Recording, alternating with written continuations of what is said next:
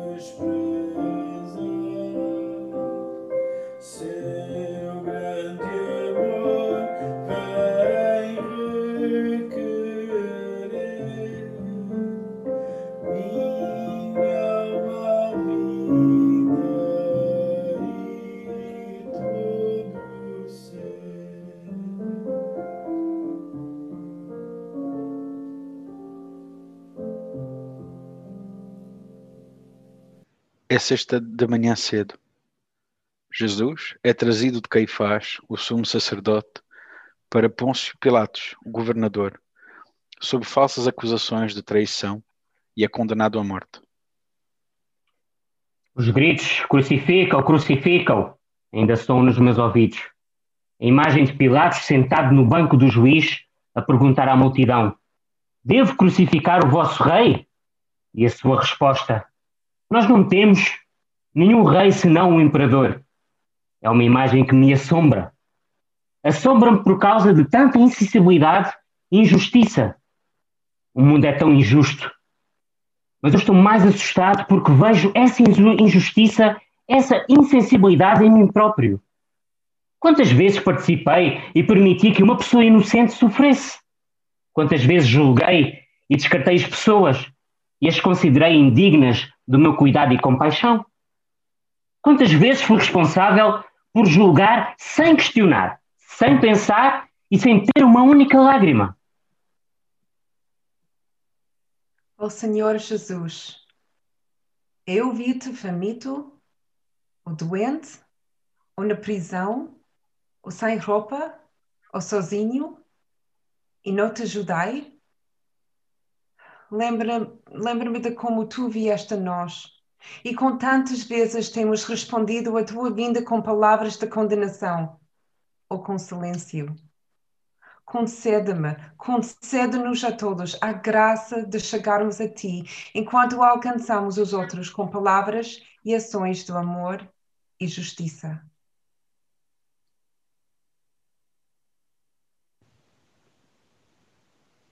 Uma cruz pesada empurrada para os braços de Jesus.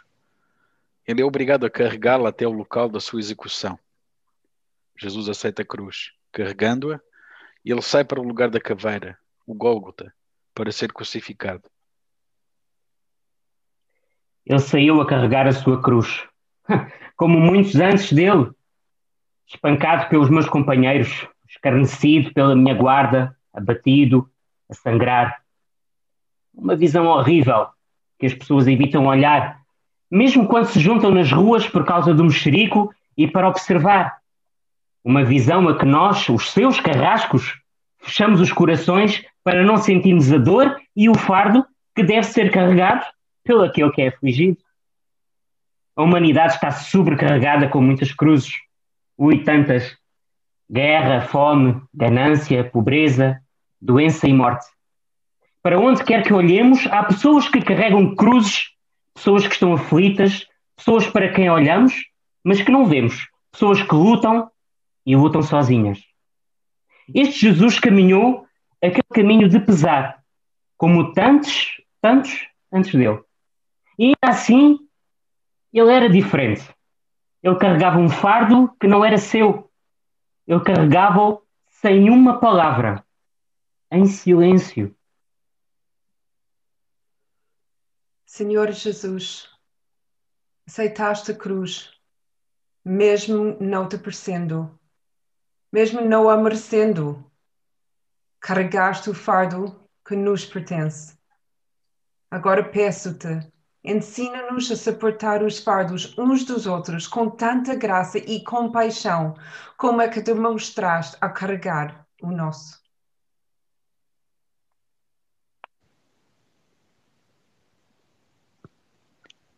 A cruz é pesada e a estrada para o Calvário, a estrada para o Gólgota, o lugar da morte, é longa. Jesus, cansado pela falta de sono, da solidão, do medo e dos espancamentos que recebeu, cai ao chão. Os soldados levantam-no para que continue o seu caminho. Ao redor de Jesus estão os zombadores e os que se deleitam com a miséria humana. Está calor e a pequena rua lotada está pegajosa. O ar está cheio de presságios neste dia de preparação para a Páscoa. Essas pessoas deviam estar a ponderar as coisas do seu Deus no seu coração. Em vez disso, eles estão decididos, em nome do seu Deus, a fazer este mal, em que eu também participo. O mundo está cheio de pessoas que caíram e que lutam para se levantar, e não há uma mão para ajudá-las. Só mãos que as arrastam sempre para mais perto da sua perdição. No meio disto tudo, a minha tarefa era clara eu fiz o que tinha que ser feito. Os meus homens fizeram o que tinham que fazer. Senhor Jesus, muito da nossa maldade nasce do nosso egoísmo e medo. Tanta coisa acontece porque sabemos o que devemos fazer, mas não o fazemos. Mesmo que isso possa adicionar ao teu sofrimento. Perdoa-nos e perdoa tantos os que zombam.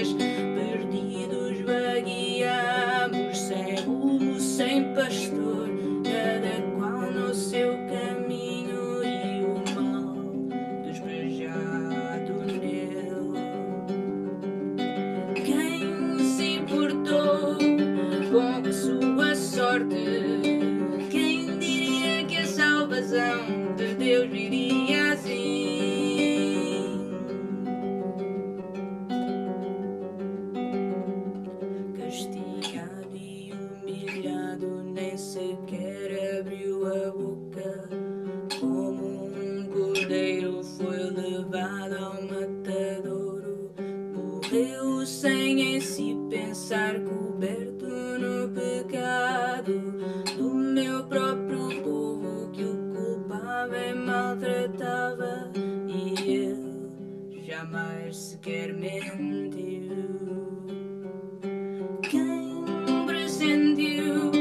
estava acontecendo?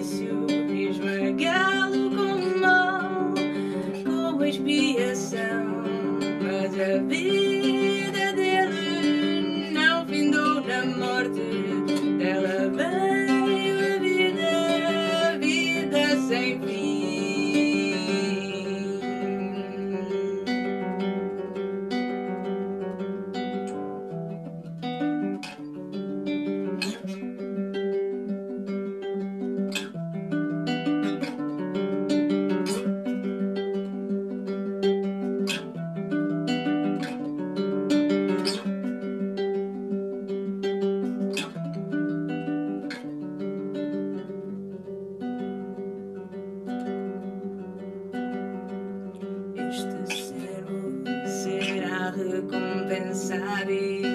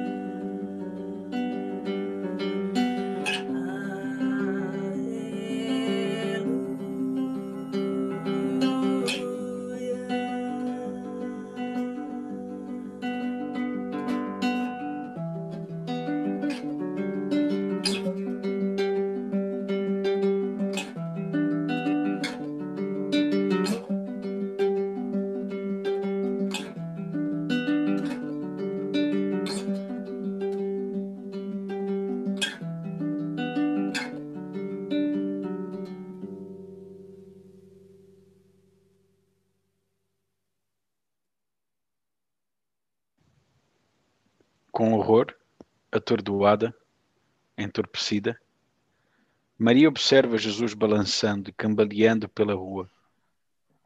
O seu filho, que olha para ela em agonia, está a ser arrastado para a sua morte.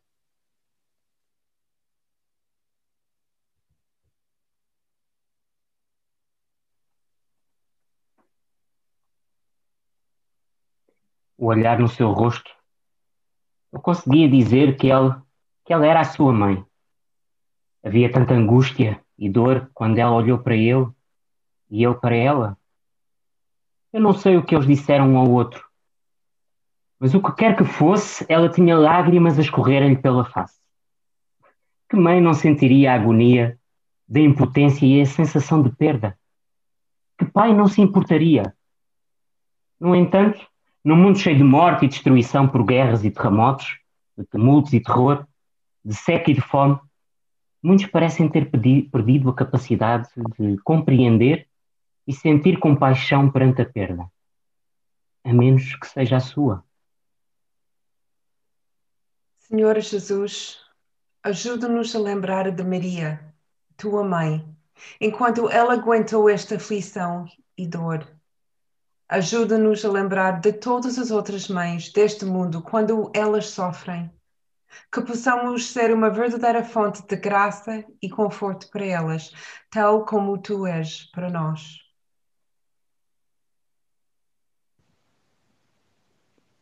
Sob o peso da cruz, Jesus vacila. Os soldados temem que ele possa morrer pelo caminho e procuram alguém para ajudar. Pegam num homem, do meio da multidão, Simão de Cirene. Põem-lhe a cruz aos ombros e obrigam-no a ir atrás de Jesus. Não havia alternativa. Não era a primeira nem seria a última vez. Um desconhecido que estaria de visita à cidade acabou por estar no lugar errado à hora errada. Ordenei que o agarrassem e o obrigassem a levar a cruz. Se eu estava relutante, é melhor perguntarem-me se eu, eu estava. Eu queria ajudar Jesus, mas estava com medo. Por isso fiquei aliviado quando os guardas agarraram nele para ajudar. Fiquei envergonhado por não me conseguir livrar da minha responsabilidade e ajudar este homem. Senhor Jesus, nós agradecemos-te pelos desconhecidos no nosso meio que involuntariamente, por vezes até mesmo da má vontade, nos mostram o que fazer e como fazê-lo. Por favor, abre os nossos olhos e os nossos corações, amplia a nossa visão para que possamos ser dos que te ajudam a ti e aos outros a suportar a carga insuportável.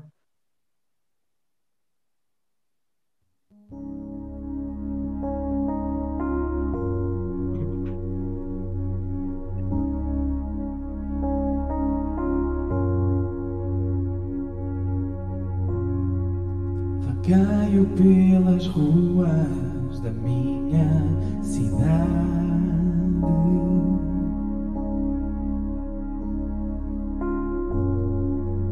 À procura de onde estou.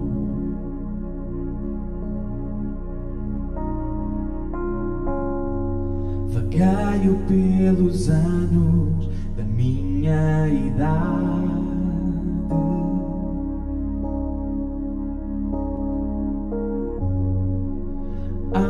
Procura de quem sou.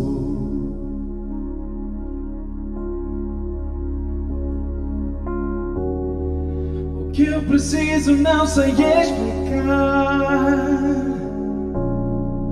O seu tamanho é como o mar, infindável em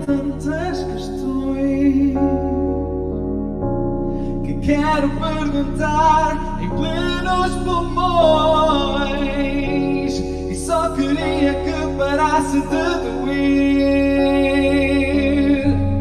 Mal sabia que ias ser tu a sofrer.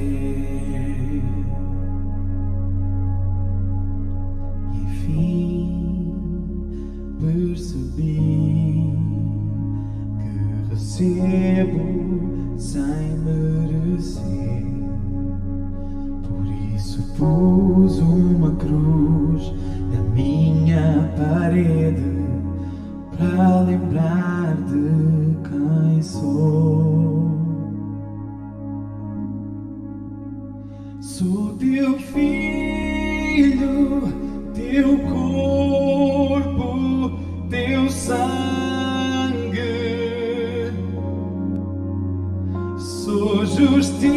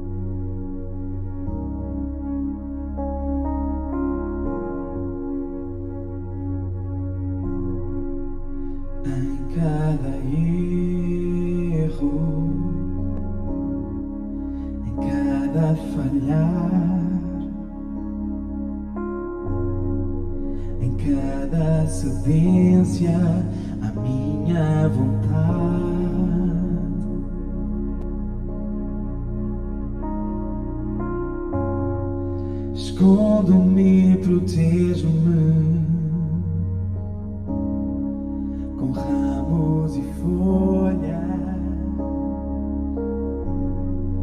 Inúteis a fúria da tempestade.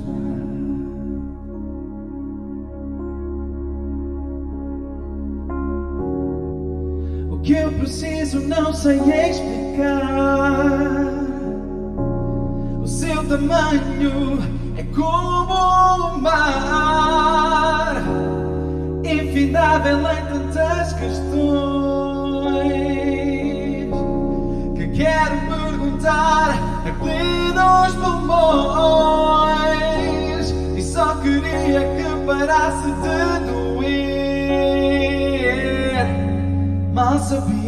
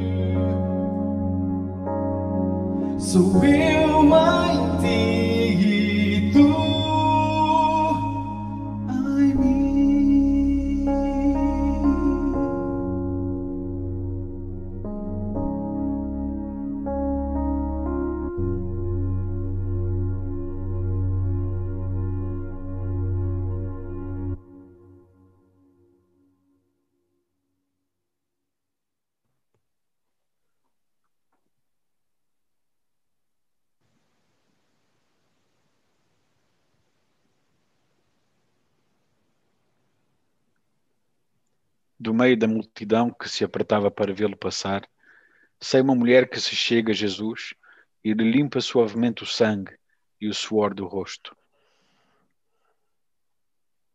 Não posso deixar de me surpreender. Uma mulher fez o que ninguém se atreveu. Ela dispôs-se a ajudar o pobre desamparado, limpando-lhe o sangue e o suor do rosto. Até a, até a multidão se acalmou por um momento. O que ela fez estava tão cheio de amor, compaixão e coragem.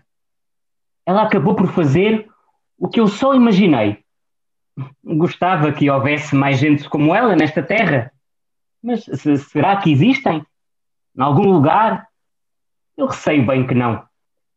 Eu sei que não tenho coragem, mesmo quando acho que sou capaz e que tenho a força de vontade para isso. Aumenta, ó Senhor, a nossa coragem e a nossa compaixão. Ajuda-nos a limpar toda a lágrima dos olhos daqueles que são oprimidos, mesmo quando isto nos custe.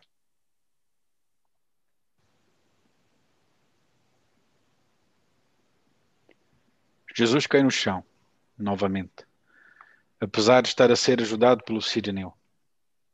O rosto está cheio de suor, misturado com o sangue que lhe escorre dos cortes na testa e com o pó das ruas movimentadas. Os soldados, já sem paciência e ansiosos por terminar o trabalho, arrastam-no de volta ao caminho, rogando-lhe pragas. Meu coração chora, meu estômago aperta. Eu sinto o meu próprio suor a cair na testa. Só consigo imaginar a agonia em que Jesus está a sentir. O peso da cruz é demais e ele está muito fraco. A carga que ele carrega é muito pesada, como muitos no nosso mundo. E ele acaba mais uma vez de joelhos, como muitos antes dele e muitos depois dele. Eu pergunto-me, como se sentirão os espectadores enquanto veem isto tudo? Será que eles também reconhecem a sua própria carga e a sua dor? Será que eles a tentam esconder, rindo dela, como eu fiz no passado também? Ou será que eles rejeitam essa dor, escarnecendo Jesus? Será que eles realmente sabem o que está a acontecer? De como se Jesus está a suportar o que eu não deveria ter que suportar? Da razão que o tornou vítima do mal que está em todos nós? Eu acho que, que não sabem. Já só queres chegar ao lugar de execução esta estrada parece que nunca mais acaba. Senhor, temos ofendido muito. Temos-nos livrado dos fardos dos outros com tão pouco cuidado. Como nós negligenciamos a misericórdia e a bondade que transborda o amor, pensamos só em nós próprios. Perdoa-nos.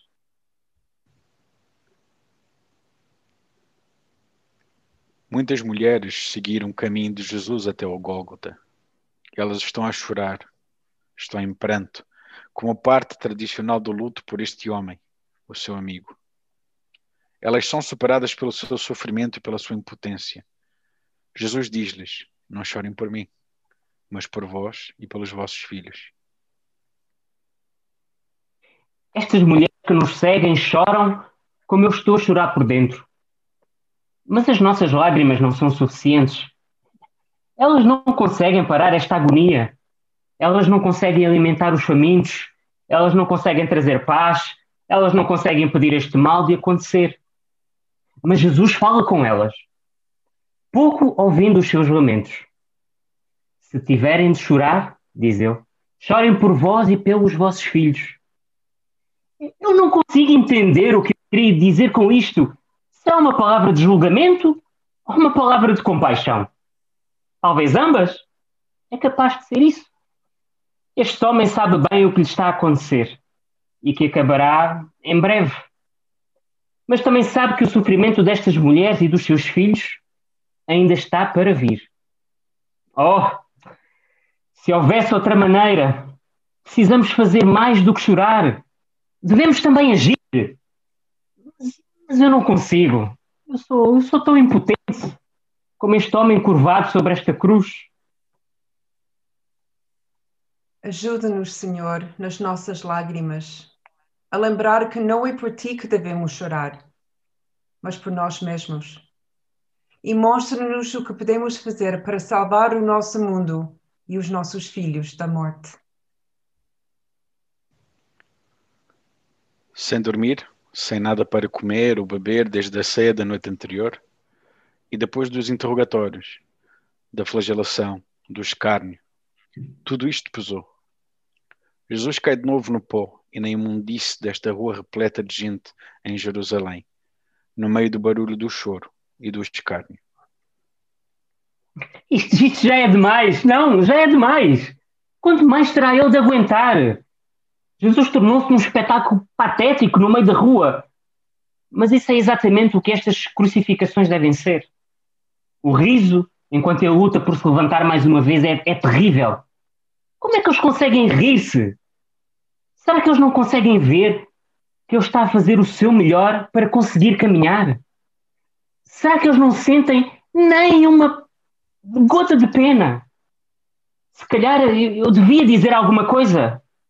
Mas não, não, não, é, é melhor ficar calado. Mas a minha paciência está a esgotar-se. Eu já só quero acabar com isto e ir para casa. Isto está a tornar-se muito difícil para mim, muito mais difícil do que eu imaginei. Pelo menos eh, depois, epá, pelo menos depois disto eu posso ir para casa.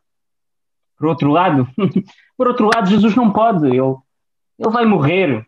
E pelo seu olhar, acho que isto pode acontecer mais cedo do que pensamos. Para bem dele, eu espero que assim seja. Senhor Jesus, tens aguentado tanto de nós, tens suportado tanto por nós. Quão grande deve ter sido o teu desespero naquele dia. Ensina-nos, Senhor, pelo teu exemplo, a não aumentar a dor deste mundo. Finalmente eles chegam ao Gólgota, o maldito lugar onde Jesus será crucificado. É perto deste lugar que as pessoas de Jerusalém vêm despejar o seu lixo. De forma abrupta, tiram-lhe a roupa e deixam-no nu em frente da multidão. Nu, exausto e humilhado. Fomos nós que o despimos. Faz parte do nosso trabalho assegurar que nada é deixado que o dignifique como um ser humano. É preciso expô-lo para o humilhar, para reduzir a pouco mais do que lixo que se acumula no vale abaixo desta colina. Fizemos o que era preciso. Alguns dos meus homens, com mais alegria do que outros, enquanto decidiam quem iria ficar com o seu manto. Uma túnica que, apesar do sangue, da sujidade e das lágrimas, poderia ainda ser vendida por um bom preço. Jesus está ali, de pé, a tremer. Agora ele já não tem nada. É assim a sua pobreza? É estranho, mas eu sinto-me mais preocupado do que alguma vez tive. Eu não quero ter nada a ver com o que os meus guardas fizeram. Não quero ter nada a ver com a roupa dele. Querido Senhor, tentamos alcançar e agarramos-nos avidamente a tantas coisas na busca de que nos irá satisfazer. Não sabemos o que fazer para nos libertarmos das coisas e permitir que tu entres na nossa vida. Mesmo quando queremos buscar cura e integridade, somos apanhados em contradições, com ações que trazem o oposto. Perdoa-nos. Com desprezo e de forma bruta, os soldados deitam Jesus na cruz. Seguram-no, alguns sentando-se em cima dele, martelam os cravos que lhe foram as mãos e os pés. Depois de ser levantado, os soldados lançam os dados para sortear quem fica com as suas roupas. Cumprem com aquilo que diz a Escritura. Repartem entre si a minha roupa e lançam sortes sobre ela. O barulho do martelo a bater nos cravos e o som da carne e osso a ser esmagados ecoam na minha cabeça. Eu nunca vou conseguir esquecer isto. De alguma forma, esta crucificação é diferente de todas as outras em que já estive. A tortura, não consigo chamar-lhe outra coisa, não parou. Continua a acontecer todos os dias, da brutalidade total às palavras cruéis que flageiam a alma. Tudo continua ainda a acontecer. Mas a indiferença, a facilidade com que os meus soldados lançaram os dados, como se nada se passasse, ainda hoje me deixa horrorizado. Mas sabem, naquele momento foi uma distração abençoada ouvi-los na conversa e na galhofa e não ter que ouvir os sons do choro. Já com Jesus e os outros dois pendurados nas cruzes. Oh Deus, nosso Deus, nós abandonamos-te, fugimos das cruzes que pedes para levarmos e voltamos-nos para as distrações intermináveis que só entorpecem a nossa dor. Naquele dia, tu não fugiste. Ajuda-nos a voltar para ti, abraçar-te a ti e ao jugo que nos ofereceste. O pesadelo da dor e do sofrimento, a agonia da traição e da solidão chegam ao fim. Encontrava-se ali no chão um recipiente com vinagre. Mergulharam nele uma esponja e, colocando na ponta de uma vara de isopo, chegaram-lhe aos lábios. Jesus ainda consegue dizer as palavras: Está terminado. A sua cabeça baixa e ele entrega o seu espírito. O jogo dos meus soldados não durou muito. E eu vi Jesus morrer. Ficou incrivelmente escuro nesse momento, mas eu, eu vi o suficiente. Porém, mais do que o suficiente eu vi o que o sinal pregado por cima da sua cabeça dizia. Eu ouvi o que os que ali passavam diziam sobre ele, enquanto zombavam dele. E eu ouvi as palavras que ele falou à sua mãe e ao seu amigo, e o que ele disse ao ladrão da cruz ao seu lado. Eu ouvi todos os seus gritos e vi a sua agonia. Eu estava lá quando ele expirou a última vez. Foi um grande grito. Eu senti a lança cavar a sua carne a lança que eu próprio lhe espetei para ter a certeza de que ele estava morto. E eu vi e senti o sangue e a água escorrer pela lança abaixo até aos meus braços e por mim abaixo até chegar ao chão. Violência e morte. Eu baixei a cabeça. Eu já não conseguia ver mais nada. Não conseguia ver, tantas eram as lágrimas que me escorriam pela cara abaixo. E eu não consegui parar aquelas palavras que vieram aos meus lábios, tão indescritíveis como as lágrimas. Este homem era realmente o Filho de Deus. Oh, porque Porque tive eu uma mão nisto. Como pude deixar isto acontecer? Meu Deus, meu Deus, porque me abandonaste? Porque te mantens distante quando eu grito por socorro? Tu, porém, és santo, habitas entre os louvores de Israel. Sou como a água que se derrama. Todos os meus ossos se conjuntam. O meu coração, tal como cera, derrete-se dentro de mim. A minha garganta secou-se como barro cozido, e a minha língua apagou-se ao céu da boca tu abandonaste na beira da sepultura.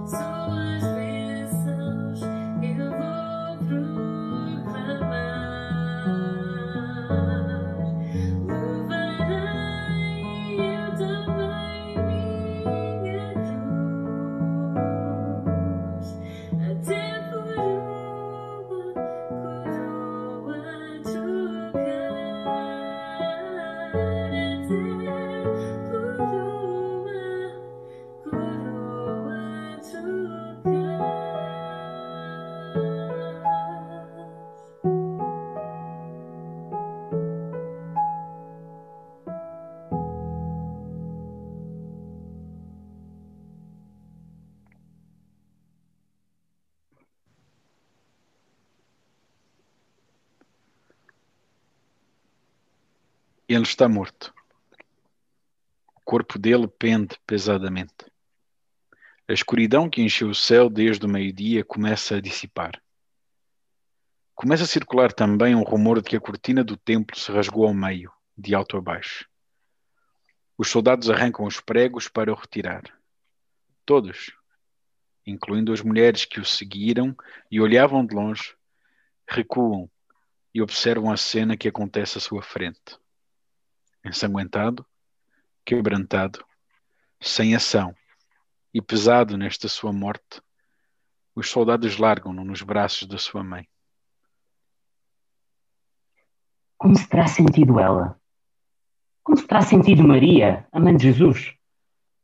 Com ternura e gentileza, ela segura-o e enxuga-lhe a testa cheia de sangue, enquanto as suas lágrimas caíam sobre o seu rosto sem vida. Como se terá sentido ela? Afastou as mãos que tentavam retirar-lhe o seu filho. Só mais um momento, sussurrou. Como se terá sentido ela? Como eu gostava de a poder confortar de alguma forma. Clamo a ti, Senhor, e digo-te: Tu és o meu refúgio. Tu és tudo o que tenho na vida. Atende os meus lamentos, porque estou sem forças.